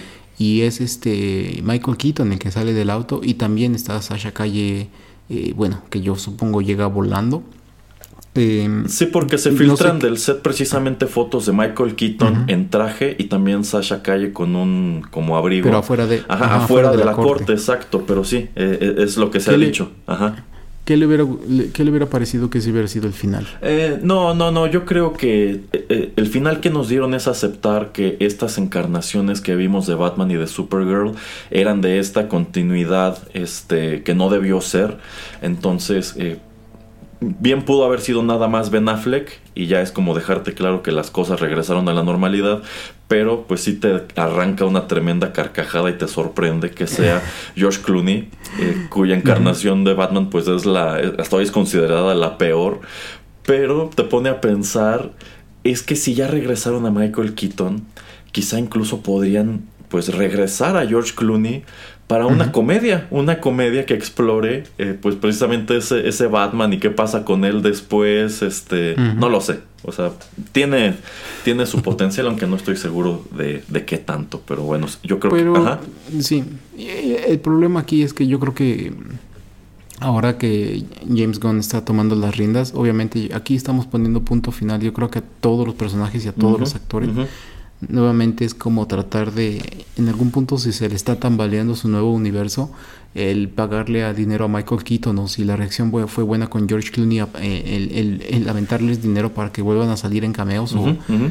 hasta tener roles secundarios o casi eh, principales, en, en, o por lo menos en, en, do, en el segundo o tercer acto, como en esta con Michael Keaton, tenerlos mucho tiempo en la película como para pues otra vez hacer el gancho y que más gente vaya a ver las películas. Uh-huh. eh, nuevamente es como en algún, no me acuerdo, estábamos comentando otra película, pero yo no veo mal, bueno, obviamente aquí porque no ganó dinero, entonces no creo que vaya a ningún lado, pero yo no veo mal, por ejemplo, que tengamos este varios mundos, varios, uh-huh. varios universos, uh-huh. así como uh-huh. lo que otra vez estoy comentando. Joaquin Phoenix y su Joker es algo. Este siempre se Robert Pattinson. Nombre, Robert Pattinson y su Batman es otro. Uh-huh, uh-huh. Eh, podemos tener a Affleck, eh, o ahora no sé quién va a ser ahora el nuevo Batman, uh-huh. también puede ser otro. Uh-huh. O traer de nueva cuenta a Michael Keaton y seguir este con Batman ochenta y nueve el cómic, uh-huh, o sea, ¿por uh-huh. qué no? O sea, t- puedes hacerlo diferente, uh-huh, ahora que has visto cómo va a llegar un punto donde estás creando un gran universo y la gente se va a empezar, como si no a aburrir, como que a desencantar con tu uh, universo expandido, como lo que está sucediendo con Marvel. Uh-huh. Entonces tú, ¿por qué no puedes decir, sabes qué? No voy a seguir esa ruta de tratar de hacer universos expandidos.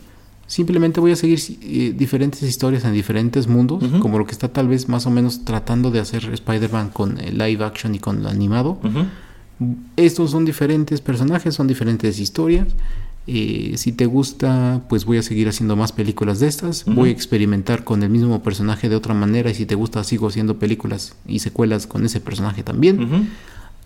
Pero ¿por qué no? O sea, yo creo que sería una buena apuesta, obviamente si hay reacción positiva en taquilla, eh, y, y puedes este pues quitarte de encima a la gente que va a decir, es que cómo va a salir este personaje en la próxima, es que por qué no sale este personaje aquí, es que por qué este la la la. O sea, creo que hay maneras interesantes de retomar a cualquiera de estos personajes. Aún, por ejemplo, si a mucha gente le gustó Sasha Calle, que la agarren, uh-huh, y le den su hasta su propia película, uh-huh, de, de, de, de Supergirl, uh-huh, pues que se la den, o su serie o lo que sea, no sé qué tan famosa sea esta actriz, eh, y que lo hagan, ¿no? O sea, listo, ¿por qué no? Entonces es como que, digamos, las cosas eh, que podrían rescatar de este universo de Zack Snyder, creo que no las van a rescatar, y pues fue, digamos, su primer experimento el tratar de hacer un, algo expandido, que no sé qué tanto James Gunn va a, a aprender de los errores y de las cosas que Marvel construyó, pero que llegó a cierto punto en que tenía que decir Marvel, ok, aquí me detengo, y no se detuvieron. Eh, sí, sí, efectivamente. Yo considero que pues lo mejor que podría hacer James Gunn es distanciarse todo lo posible de esta continuidad, porque a pesar de que esta película pues me gusta, considero que el universo en sí es, es genuinamente malo por un gran número de malas decisiones que se toman pues prácticamente desde Batman v Superman. Uh-huh. Este, todo uh-huh. mundo suele señalar que el que lo echó a perder fue Joss Whedon, pero pues no, yo considero que en sí se echó a perder desde que Zack Snyder se pone demasiado ambicioso en Batman v Superman y trata de contarte uh-huh. como tres películas que pues le dan en la torre, este, empezando por el personaje de, de Superman. Entonces, uh-huh. a mí me gustaría que le diera ese enfoque que usted comenta. A lo mejor, si gustó Sasha Calle como Supergirl, pues vamos a darle su propia película o su propia serie de películas, pero en un universo este, propio, que no, uh-huh. cuyos eventos no incidan en esta película de Superman que él ya está planeando, eh, y pues puedas manejarlo así, como que todos estos personajes tienen continuidades distintas y quizá uh-huh. en algún momento de vez en cuando pues pueden cruzarse, o sea, hacer un mejor uh-huh. juego de multiverso que lo que ha hecho Marvel, algo más parecido uh-huh. a lo que está haciendo precisamente Sony con, con Spider-Man, pero pues ha- habrá que ver. En lo que respecta a esta película, pues sí, es casi un hecho que perderá, que perderá dinero, eh, uh-huh. y bueno, quería preguntarle, suponiendo que esta película hubiera sido pues un éxito de taquilla, eh, ¿qué tanto le hubiera interesado seguir viendo a este Barry Allen de Ezra Miller? Es que va a ser muy difícil, porque aquí eh, lo ponen en un equipo, uh-huh. entonces no sé si eh, el, alguna subsecuente secuela, eh, ¿qué Barry vamos a ver? Secuela ya sea de Justice League, de eh, su propio su propia película, de su propia serie, o en alguna otra de algún otro de estos personajes. Eh, hay un hay un balance y hay un hay un cambio bastante interesante eh, que está sucediendo con él. Madura mucho el, el, el Barry de la línea normal presente, el más viejo. Uh-huh. Eh, yo creo que ese es un arco que no... Si, si no lo ignoráramos, o sea, si eh, quisiéramos construir encima de él, tal vez me gustaría verlo en, en nuevas películas, tal vez que diga una broma por aquí, por allá, pero que deje de ser ese Barry como que el chistosito, o el que es este... el que nada más está como pues eh, todo inseguro, etcétera, ajá. con los demás superhéroes, uh-huh.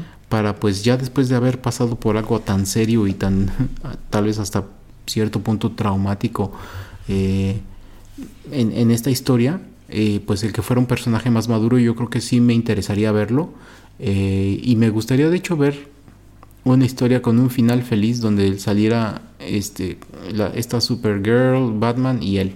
Uh-huh. Eh, eso sí me gustaría ver como tercer película. Okay. Bueno, como tercer película, como siguiente película, oh. pues como segunda de Flash. Como una especie de regreso a esa continuidad. Eh, déjese de la continuidad, sino que tal vez va a otro universo donde estos dos personajes sí son, este, son los mismos actores. Uh-huh. Eh, pero que en ese mundo, en ese universo sí ganan. No tiene que ser contra Zod, puede ser algún otro tipo de emergencia, de problema, de lo que sea, pero que por lo menos en ese otro uni- universo sí ganen. Ok, ok.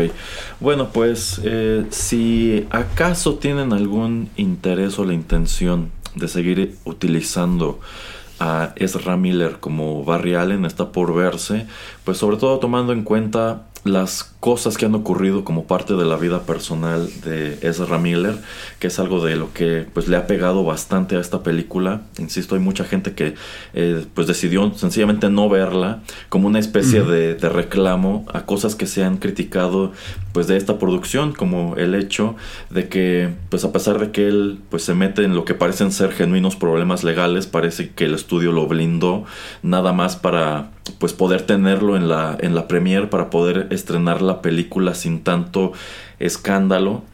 Uh-huh. Pero pues no se sabe eh, legalmente qué ocurrirá con él. En este momento pues incluso es muy incierto si va a seguir teniendo como tal una carrera en, en Hollywood. Pero pues si no fuera por todas estas cosas, y a pesar de que eh, pues creo que es un tipo que me cae bastante gordo, Este, pues sí, sí me gustaría eh, verlo de nuevo. Creo que aquí son inteligentes y deciden que el personaje no es tan grande ni tan profundo como para que sea el único dentro uh-huh. de la película, y por eso le dan al otro Barry, por eso le dan a este Batman, a esta Supergirl. Entonces, como parte de un equipo parece funcionar eh, bastante bien. Habrá que ver qué es lo que deciden hacer con el futuro de Flash, habrá que ver qué ocurre también con, con Ezra Miller. Eh... Pero bueno, eh, allí queda nuestro comentario de este filme, que insisto, creo que muchas reseñas en el internet han sido pues un poquito injustas con él, porque yo creo uh-huh, que pues uh-huh. más allá de esta cuestión de los efectos visuales, más allá de Ezra Miller, pues tenía buenas ideas. Entonces, eh, no sé si en un estreno eh, de streaming posteriormente pues incluso podían agregar algunas de las escenas eliminadas y pues quizás hasta, confir- ajá, hasta confirmar que sí había como tal cameo de este de eh, Michelle Pfeiffer como Selina Kyle, o incluso pues que te dieran como features estos finales alternativos en donde aparecerían uh-huh, uh-huh. otra vez Michael Keaton y Sasha Calle, o en su defecto también se rumora que había Eh, otro final en donde quien se bajaba de ese coche era pues Robert Pattinson, que ese sí la verdad para mí no tendría sentido, porque no veo no. esa versión del personaje en un universo así de colorido. No, pero, no, no uh-huh. pero bueno, es así que estamos llegando al final de esta reseña cargadísima de spoilers de The Flash. Eh, esta película sigue en cines, así que si no la han visto y nuestros comentarios hacen que se les antoje, pues yo considero que sí amerita eh, darle una oportunidad, y si no, uh-huh. pues seguro va a llegar a streaming muy pronto, igual que ocurrió con, con Black Adam. eh, t- están, bueno, pues tenemos pendiente saber si, si veremos Aquaman dos o no, sobre todo por aquello de que pues no han, most- no, no han querido mostrar absolutamente nada, y yo creo que es una película a la cual pues también le pegan los escándalos del elenco, eh, y yo creo que es otra propiedad de la que ya no saben ni, ni, ni qué hacer. Insisto, es una lástima que todo este universo pues se viniera abajo por un gran número de, de factores. Bien, pues despídase, señor Pereira. Eh, sí, muchas gracias a todos por escucharnos, y nada más rápido, sí, no, tendría, no necesariamente que tuviera que ser Ezra Miller Flash, pero uh-huh. sí me gustaría ver, como le digo, uh, algún Flash, puede ser hasta el de la televisión, uh-huh. con Keaton y con Calle. O sea, no, no lo vería mal, ajá, ajá. pero tener otra vez esa dinámica entre esos personajes, este, y quitándole más lo que tendría que ser, por ejemplo, eh, Wonder Woman y este, tal vez Aquaman, simplemente porque es que el, el que ya tengas a, a un kryptoniano es mucho. O sea, es tener a un personaje súper poderoso, eh, y yo creo que aquí también lo que funciona es que obviamente como estuvo eh, esta chica pues este, secuestrada eh, mucho tiempo, obviamente sus poderes no están al cien, uh-huh. entonces también por eso tiene sentido de que no le puede ganar a Zod. Uh-huh. Eh, y bueno, sí, eh, ese era lo último que quería decir, y que sí, que sigan aquí con los contenidos de Rotterdam Press. Ya saben, estamos en Spotify, en YouTube, en Tuning Radio, en soundcloud punto com, ahí tenemos nuestras playlists, programas de tecnología, de música, de, de videojuegos, este, también eh, metalera. También tenemos pues todas estas reseñas de películas, de series, este, cosas especiales que también ahí tenemos. Eh, y bueno, si no duden también en suscribirse en cualquier aplicación de podcast de su teléfono móvil para que todos los programas que eh, subamos automáticamente se bajen a su dispositivo. Es correcto, y también pueden seguirnos en redes sociales, Facebook, Instagram y Twitter como Rotterdam Press. Y yo concluyo diciendo... Señor Burton, señor Cage, todavía se puede.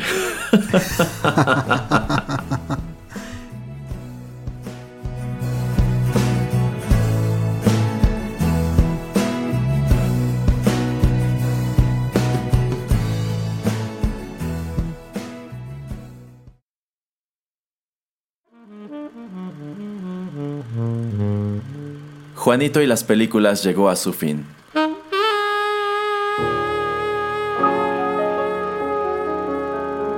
Pero no te vayas todavía, que hay permanencia voluntaria. Quédate con nosotros en Rotterdam Press.